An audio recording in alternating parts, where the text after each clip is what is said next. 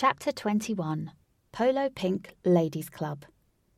Wearing their new outfits, they went to work very quickly, and with a sign change, the Mansion Club was turned into Polo Pink Ladies Club. With Katie's enthusiasm and surprisingly high uptake, the club was filled with hundreds of ladies and a few bewildered men. The DJ changed his playlist to include B*Witched, ABBA, Spice Girls, Justin Bieber, and with Katie's influence, Backstreet Boys and Take That Too.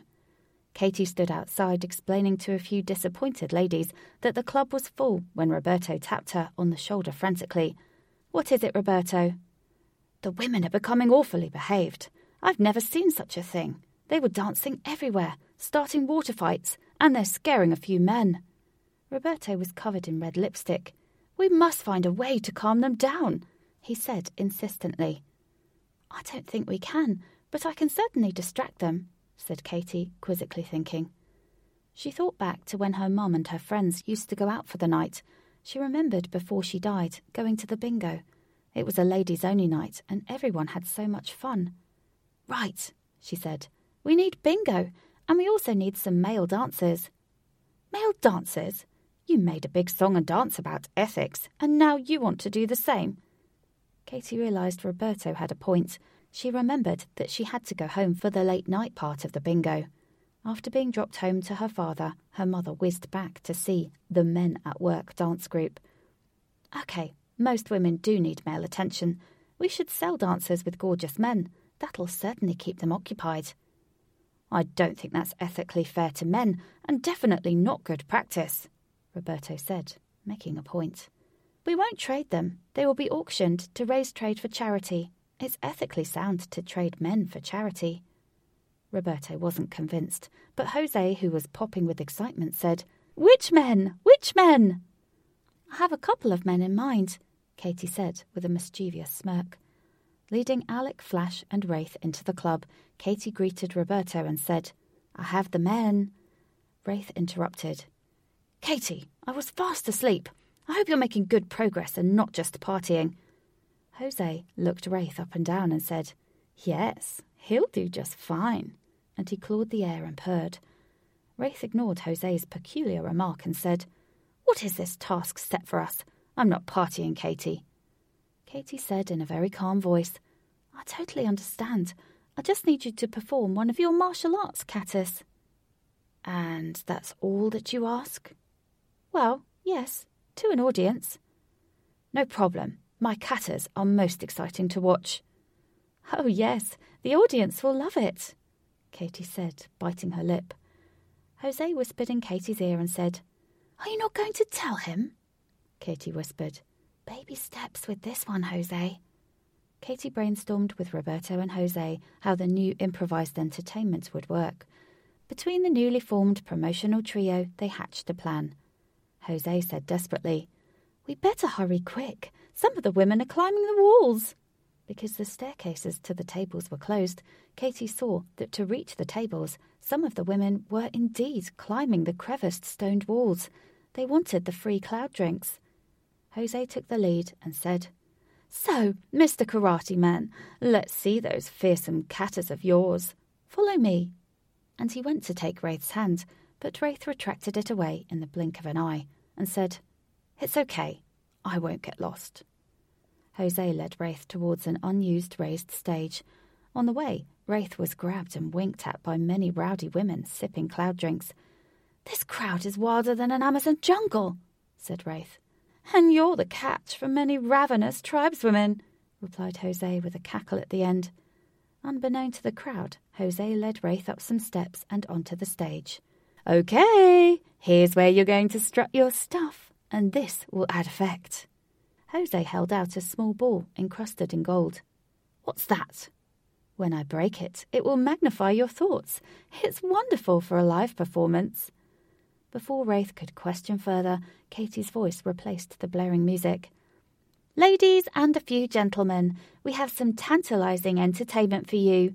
Here is the first of our three male acts Wraith, a martial arts expert. And guess what, ladies? He wants to fight for your love. The crowd screamed and cooed.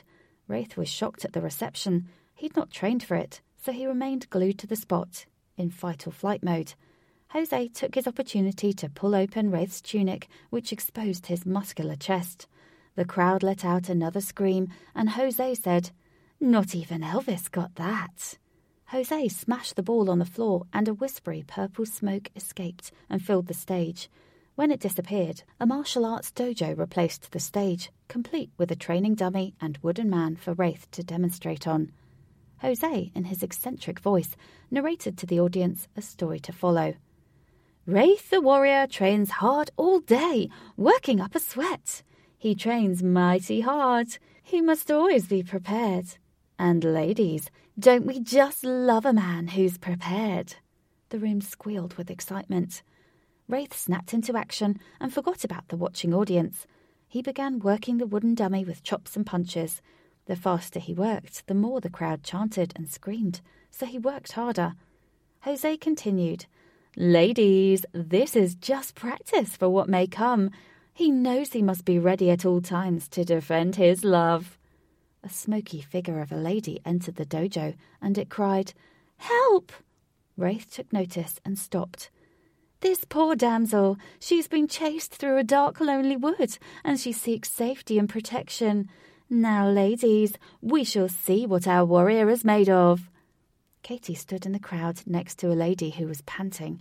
She said to Katy, I can't wait to see him in action. And she growled through her teeth. Katy ignored her and continued to watch. Jose continued, Look, the terrible men of the woods are at the windows. Our warrior must be ready. Wraith looked all around the dojo. Windows were positioned in every wall, and each had a shadowy figure leering through. Wraith shouted to the female form, Keep behind me! Our warrior takes charge, Jose announced theatrically.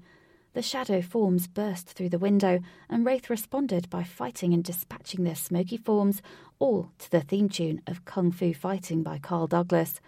When the threat had ended, he turned to the female figure, whom he defended. The figure solidified and became clearer in detail. It had long brown wavy hair and stood tall. The form leant in to kiss Wraith.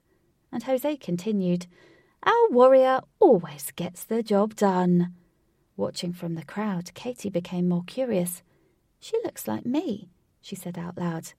Don't flatter yourself, love. She looks more like me, said the growling and cooing woman next to her. Jose trotted quickly back onto the stage holding a microphone. Standing next to a stunned Wraith, he addressed the crowd enthusiastically and said, We're auctioning this delightful hunk for charity. And the crowd screamed with approval. He continued, all proceeds will go to the Sing Box Charity Fund. The charity will help set poor fairies free from their boxes. Let's start the bidding now. Who wants to win a dance with Warrior Wraith? The bidding was intense, but dwindled down to just two Katy and the growling woman next to her. Alec whispered in Katy's ear, Why are you bidding? I'm sure he'd dance with you for free. Katy snapped, She's annoyed me. The bidding intensified to a season's worth of time, plus some rare earth objects. Alec, horrified, said, Katie, we can't pay for this. The lady next to her had made the last bid, and Jose said, Going, going, gone. The lady turned to Katy and said, Unlucky darling. Maybe you can ask him for a dance after, but then I'm not letting him go. Ha, ha, ha. Katy smiled and said, Take him. He's all yours. There's no refunds. Katy, you are naughty. You had no intention of winning, said Alec. It's all for a good cause. And Katy winked. Flash followed with a sketch of him being a bad boy turned good, but still retaining the right amount of bad boy, which is considered good, to the soundtrack of Pony by Ginuwine. Alec, to the tune of Bonnie Tyler's I Need a Hero, played a fisherman saving a mermaid from a dangerous shark in a turbulent storm each raised a substantial amount of trade from their auctions. To regain control of the overstimulated crowd, which included Jose, the tables were reopened to play bingo. The numbers were shaped and crafted by the bubble blower, which proved to be very popular. The night finished with the last dance from the charity auction. Wraith, Alec, and Flash took the excited winners to the dance floor. Everyone watched enviously and whistled in appreciation. The prince appeared next to Katy while she stood, arms crossed, watching the three pairs parade and dance around the cleared floor. Thanks, Katy. Your advice worked, said the prince cheerfully. Do you like her? Yes, I think I do. It's too early to say for sure, but I can't wait to see her again. We're playing polo together. Well, not solely together. Her two polo player friends will be there too. One keeps giving me an evil eye and shielding me from speaking to her. That's great. You've got an informal date. Sometimes there can be pressure with formalities, such as dinner and drinks.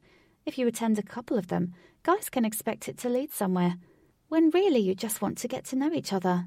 Don't worry about her jealous friend. He's been friend zoned and will always be ever hopeful.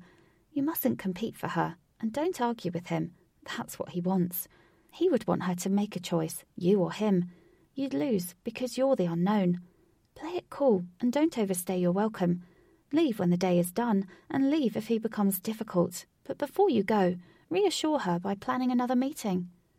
Katy, how do you know all this? Working guys is what I've done through uni. I wish a guy would have taken the time with me rather than always wanting something. Maybe you never gave a good guy a chance. Katy was silent for a moment. She was about to defend herself, but thought maybe she hadn't. She said, I've always been attracted to bad boys that have approached me. I've never really thought about who was right. I've probably unknowingly walked past the love of my life and replied to a guy who's showing off. Sounds like you've only noticed princes and not Henrys. Katy smiled and said, Have you told her that you're a prince? The prince laughed and said, Yes, but she showed little interest. She says, That's nice, and I said, Most girls desire me for my palace. She replied, What would I do, just living in there? I love being out in the open, free to gather stories to write. That makes me happy. Sounds like you've met someone who might actually be interested in Henry, and not just the prince. Here, this is yours. And he passed Katy the bottle. I asked Roberto to keep it for you. From the way I saw you looking earlier, it seems your Mr. Right might be dancing with another over there. I don't think so. It wouldn't work out anyway. I'm from Earth. Katy gladly took the bottle and thanked the prince, and he insisted on her calling him Henry. Katy wished him luck, and they gave each other a farewell hug. Roberto and Jose came and joined Katy after. Jose said, Those boys can clearly move their hips. Where did you find them? Jose said, pointing to the charity dancing. I've sort of met them on my travels. Well, they've made the night. Bravo, Katy. Roberto reluctantly spoke next and said, Yes, well done, Katy. I hate to say it, but tonight has doubled in takings from any previous night. Katy nodded and said, Does that mean you're going to change the club's admission policy? Tonight has been successful, and so have the other nights. I will now offer an extra choice, as long as the options offered don't break the law of the land, and it's up to the people to choose. The option you offer is unethical. To you, maybe, but to the bureaucrats who collect the large taxes and the time wealthy men and the aspiring women who attend the club, it's a great choice. Aspiring women? Women don't have to marry a rich man to make it. No, but those women choose to. I've heard enough of this, Roberto. I hope you choose the right thing to do. Katy realised that Roberto was not going to change and she didn't have the time to futilely try. She told them that she wanted her share of the profits as she worked with them. Roberto tried to talk his way out of such a deal, but was quickly corrected by Jose. They offered Katy three emerald bands, which she accepted and insisted that they were inscribed ladies only. It was about time the top table had a new clientele at its helm.